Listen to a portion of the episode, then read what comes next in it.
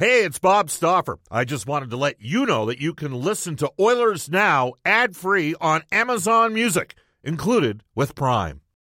When you need mealtime inspiration, it's worth shopping Kroger, where you'll find over 30,000 mouthwatering choices that excite your inner foodie. And no matter what tasty choice you make, you'll enjoy our everyday low prices, plus extra ways to save, like digital coupons worth over $600 each week. You can also save up to $1 off per gallon at the pump with fuel points. More savings and more inspiring flavors make shopping Kroger worth it every time. Kroger, fresh for everyone. Fuel restrictions apply. Another day is here, and you're ready for it. What to wear? Check. Breakfast, lunch, and dinner? Check. Planning for what's next and how to save for it? That's where Bank of America can help. For your financial to-dos, Bank of America has experts ready to help get you closer to your goals. Get started at one of our local financial centers or 24-7 in our mobile banking app. Find a location near you at bankofamerica.com slash talk to us. What would you like the power to do? Mobile banking requires downloading the app and is only available for select devices. Message and data rates may apply. Bank of America and a member FDIC. Oilers Now with Bob Stauffer. Weekdays at noon on Oilers Radio, 630 CHED. We return to Oilers Now with Bob Stauffer. Brought to you by Digitex. Service for all brands of print equipment in your office? Yeah, Digitex does that. D I G I T E X dot C A on Oilers Radio, 630 CHED. 1233 in Edmonton. Brendan Escott with you on the Wednesday edition of Oilers Now, where some guests receive gift certificates to Ruth's Chris Steakhouse. Follow the sizzle to Alberta's own Ruth's Chris Steakhouse, 9990 Jasper Avenue. Tell Brendan, Maggie, and the staff that Oilers Now sent you. Well, he gets the rookie in his first of uh, many weekly recurring appearances here on Oilers Now. Brian Lawton from the NHL Network is our headliner today. The Oilers Now headliner brought to you by Touchback Safety. Your safety is their goal. Discover your safety training solutions at touchbacksafety.com. Brian, appreciate you taking the time. Welcome aboard. How are you doing today? I'm doing fantastic. Thank you. Appreciate having you here. Uh, we'll get to hockey in a minute, but uh, just I want to address right off the top it is Patriots Day south of the border, 18 uh, year anniversary of the World Trade Center. You're from New Jersey, you're now working in New York. Uh, can you just kind of put me in the vibe of the city uh, right now as best you can? You know what? I was on my way to work this morning, and yes, I am in the city. I live in the Upper East Side a ways from obviously the World Trade Centers, but the person that lives three floors above me actually owns the Trade Center. Oh, wow. And uh, I, I did not see him today, but I've had many conversations with him over time, and uh, having been in the city for a long time, um, it's really it, it's incredible. There was such horror and despair back when it happened. There was such doom and gloom about how this would be the end of New York City and it would never be the same again. And here we are 18 years later, and the city's never been more vibrant, including this morning. It was a beautiful, sunny, hot day in New York City, which is good or bad, depending on how far you're walking. And uh, ultimately, I was literally reflecting on it and just thinking, man, is this, man, was everybody wrong? Man, is this a resilient town? Which and, is incredible, you know. When you, you saw that with yeah, Boston with the marathon, and it's it's when the true character comes out. I think.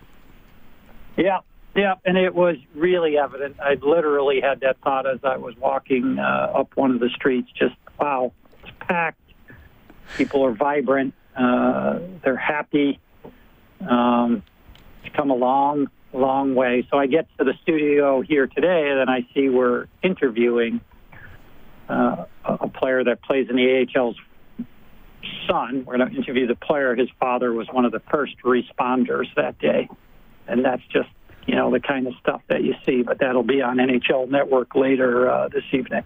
Well, there you go. And it, it's just obviously one of those stories where everybody on some level was impacted by this. Um, so it's, it's great to hear that, that it's more a, a, feeling of hope and encouragement than it is of, of you know, sorrow. And over there. Um, let's talk hockey, though. So I'm, I'm, reading Twitter this morning, Brian, and, and I'm looking at what Bob McKenzie has to say about this Mitch Marner restricted free agent contract situation. And, and Bob, as you know, is usually a guy who plays it pretty down the middle, but it, he was saying that Toronto's offering Marner seven, eight-year deals at 11 million, and that's not enticing enough for Mitch Marner. It's he wants basically, from what I can understand, almost exactly what Austin Austin Matthews got, and they're not settling for anything less. So, as somebody, Brian, who's been a player, a GM, an agent in these situations, uh, maybe not directly, uh, who has the leverage? What what is ultimately what can we work towards here when we're talking about such a discrepancy this late in the offseason?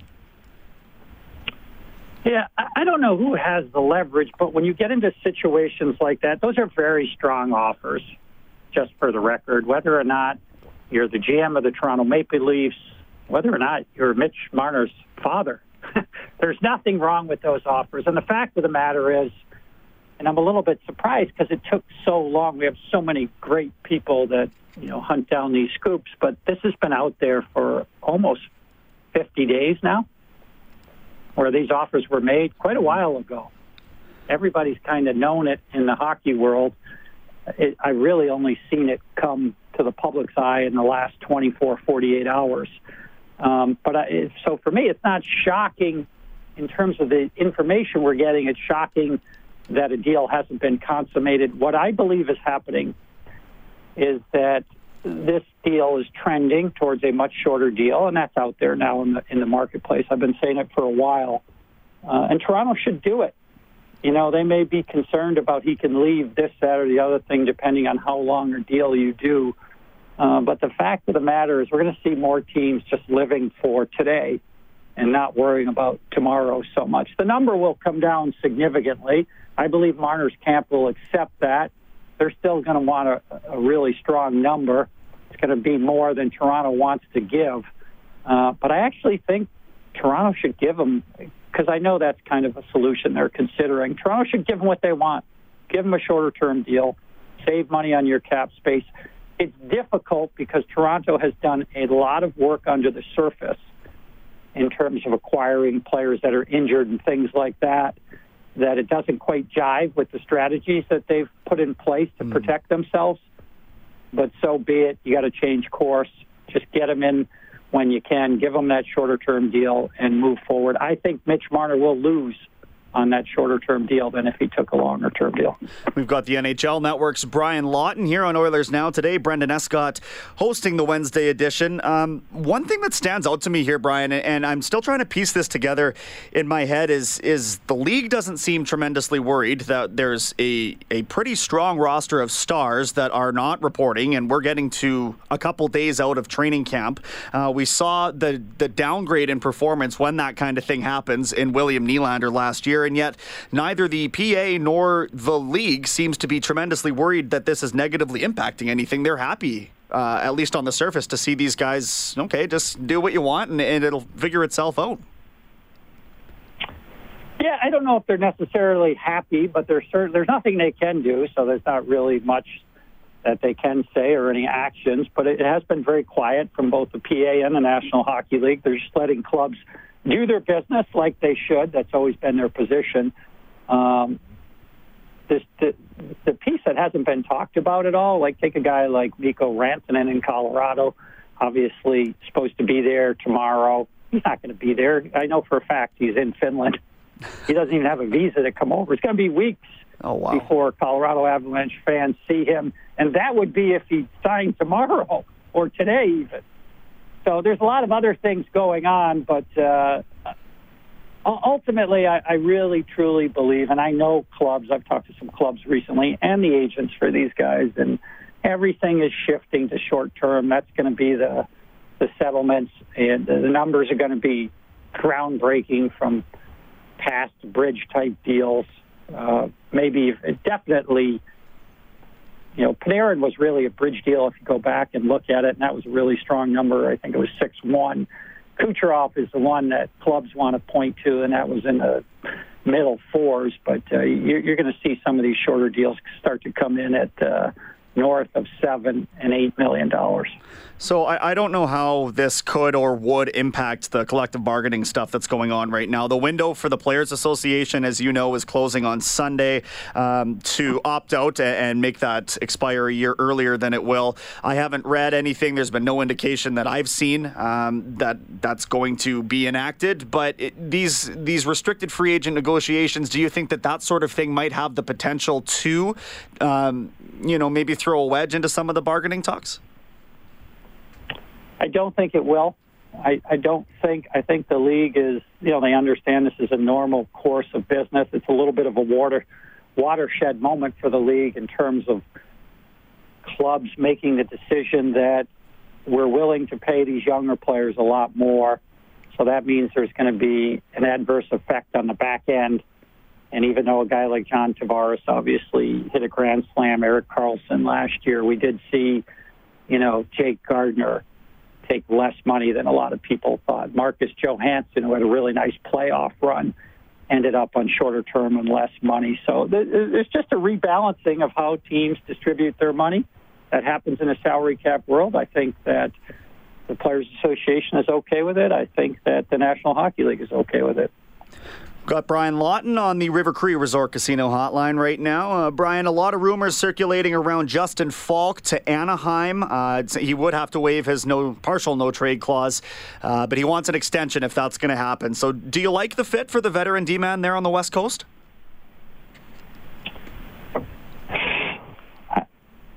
I, obviously, Anaheim could use him. I mean, they've got Cam Fowler and Hampus Lindholm on the left side uh, Manson on the right, and it's pretty thin after that in terms of established players. They've moved out a lot of right-handed established players, obviously, in the last few years. So that's the oddity. If you look at Anaheim side, obviously Montour um, gone. Um, Sami Vatanen traded for Adam Henrique as well. So uh, it's something that Anaheim needs. I think that Justin Faulk would take a long, hard look at their roster, though, and probably want to hit a pretty good home run in order to approve to go there, in my opinion. Just because, you know, obviously Corey Perry gets bought out. Uh, not a great year for Anaheim last year. They've had a lot of great years in a row. Is this maybe a little bit of the changing of the guard for them as they revamp their team, and how would Justin fit into that long term? So I'm not really that bullish on that one getting done unless they give him kind of a grand slam type home run contract. Now, considering that Anaheim won't be the only team calling and inquiring uh, with Don Waddell about this player, is there perhaps a better fit, in your opinion, for him? Can you see him moving out of Carolina ahead of the season? Uh, I think there's some other teams that he would certainly be more uh, amicable to go to. At the end of the day, Carolina does have a lot of flexibility to move him. Obviously, Anaheim was a club that wasn't one of their options, but they still have more than enough to make a deal if they want. They obviously liked the deal they were getting back from Anaheim. Right now is a tough time to move players, though, because there's not a lot of teams with cap space. And if Carolina is not willing to take back a lot of money, then it's a hard deal to do. I will say this the move by Carolina to sign Jake Gardiner to replace obviously a guy like Faulk or to give them an even stronger D is one of the smarter moves uh, that I've seen. There weren't a lot of teams that had cap space, but there were a number of other ones um, that should have been in on a deal like this because that's real value to add a guy like Jake Gardiner at four million a year.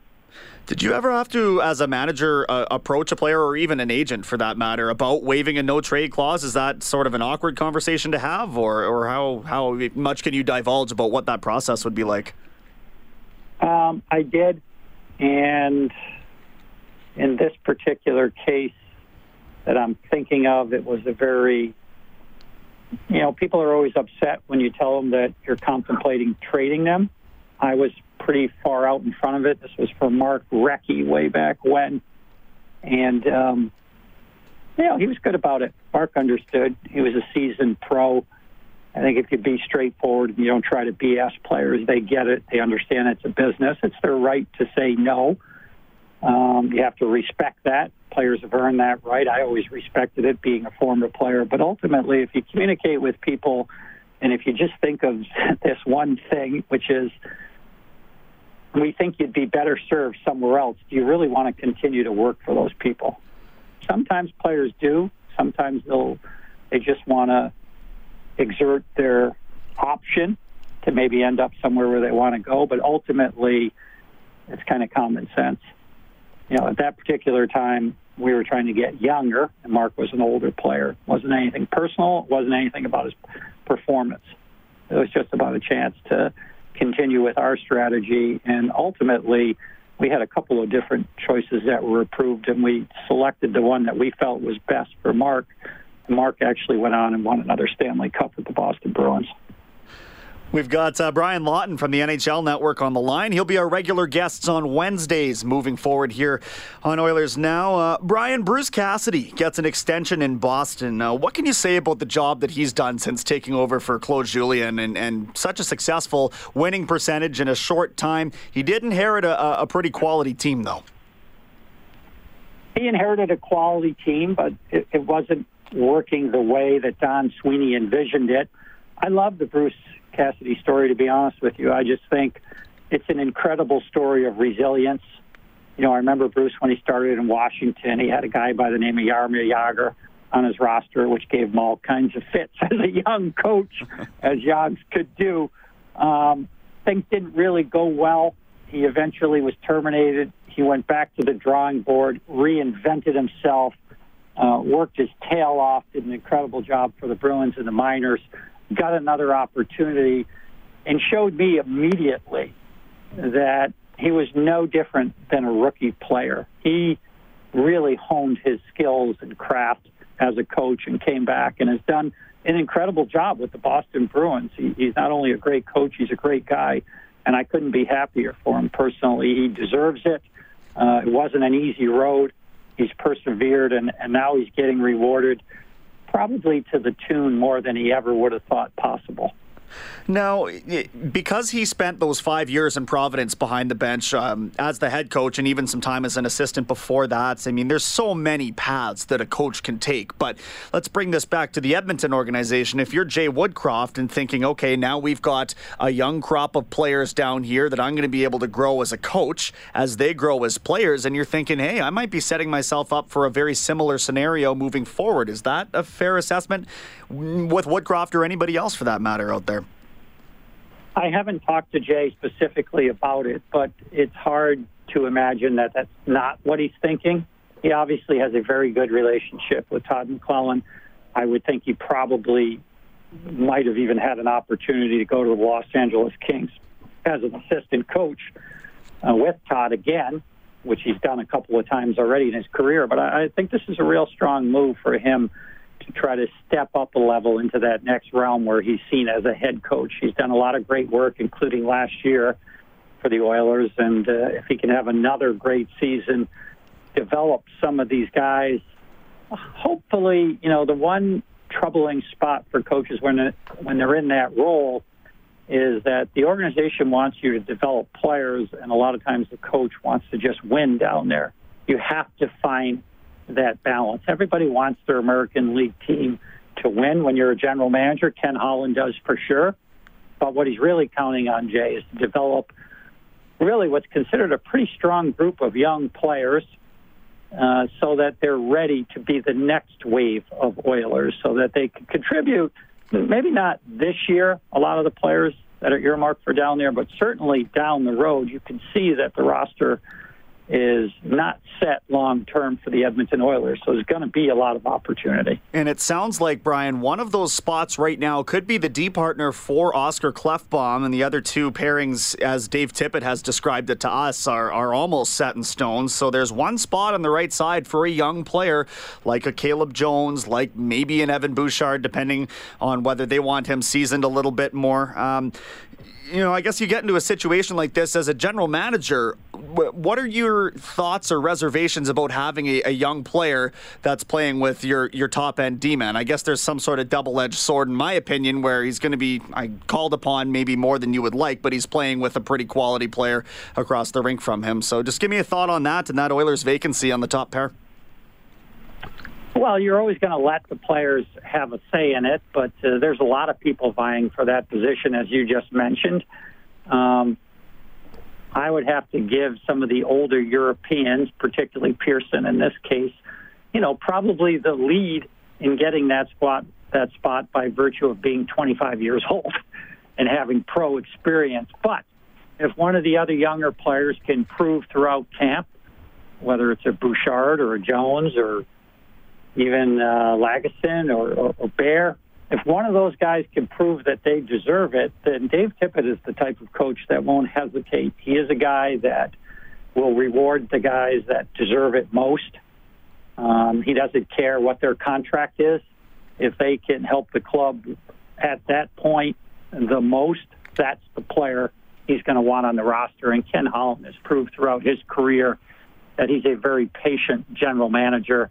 Um, you know, Grand Rapids is very, very well thought of in the National Hockey League because of the philosophy that Ken brought to Detroit and used year after year and letting his guys really develop, not rushing them along. They they always had the luxury there of having, you know, a lot of depth or great players ahead of those kids, so it gave him a little bit more ability to do that.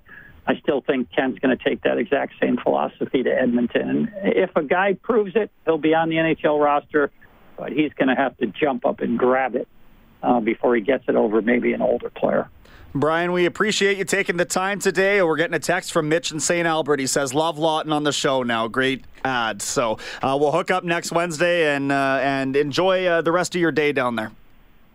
Well, I'm thrilled to be doing it. You know, Bob called me, invited me on, and then he calls me this morning and says, Oh, by the way, I won't be on the first one. Well, I think we did okay for our rookie skate, and uh, thanks for going easy on me, by the way. Cheers, Brian. I Take care. you having me on. Thank you. That is Brian Lawton from the NHL Network. Uh, of course, a long time and and uh, very versatile NHL mind, a general manager, an agent, a player, a first overall pick, all that kind of stuff. It is uh, 12:53 here in Edmonton. We'll take a quick timeout. Uh, this is Oilers now. Oilers Now with Bob Stauffer. Weekdays at noon on Oilers Radio, 630 CHED.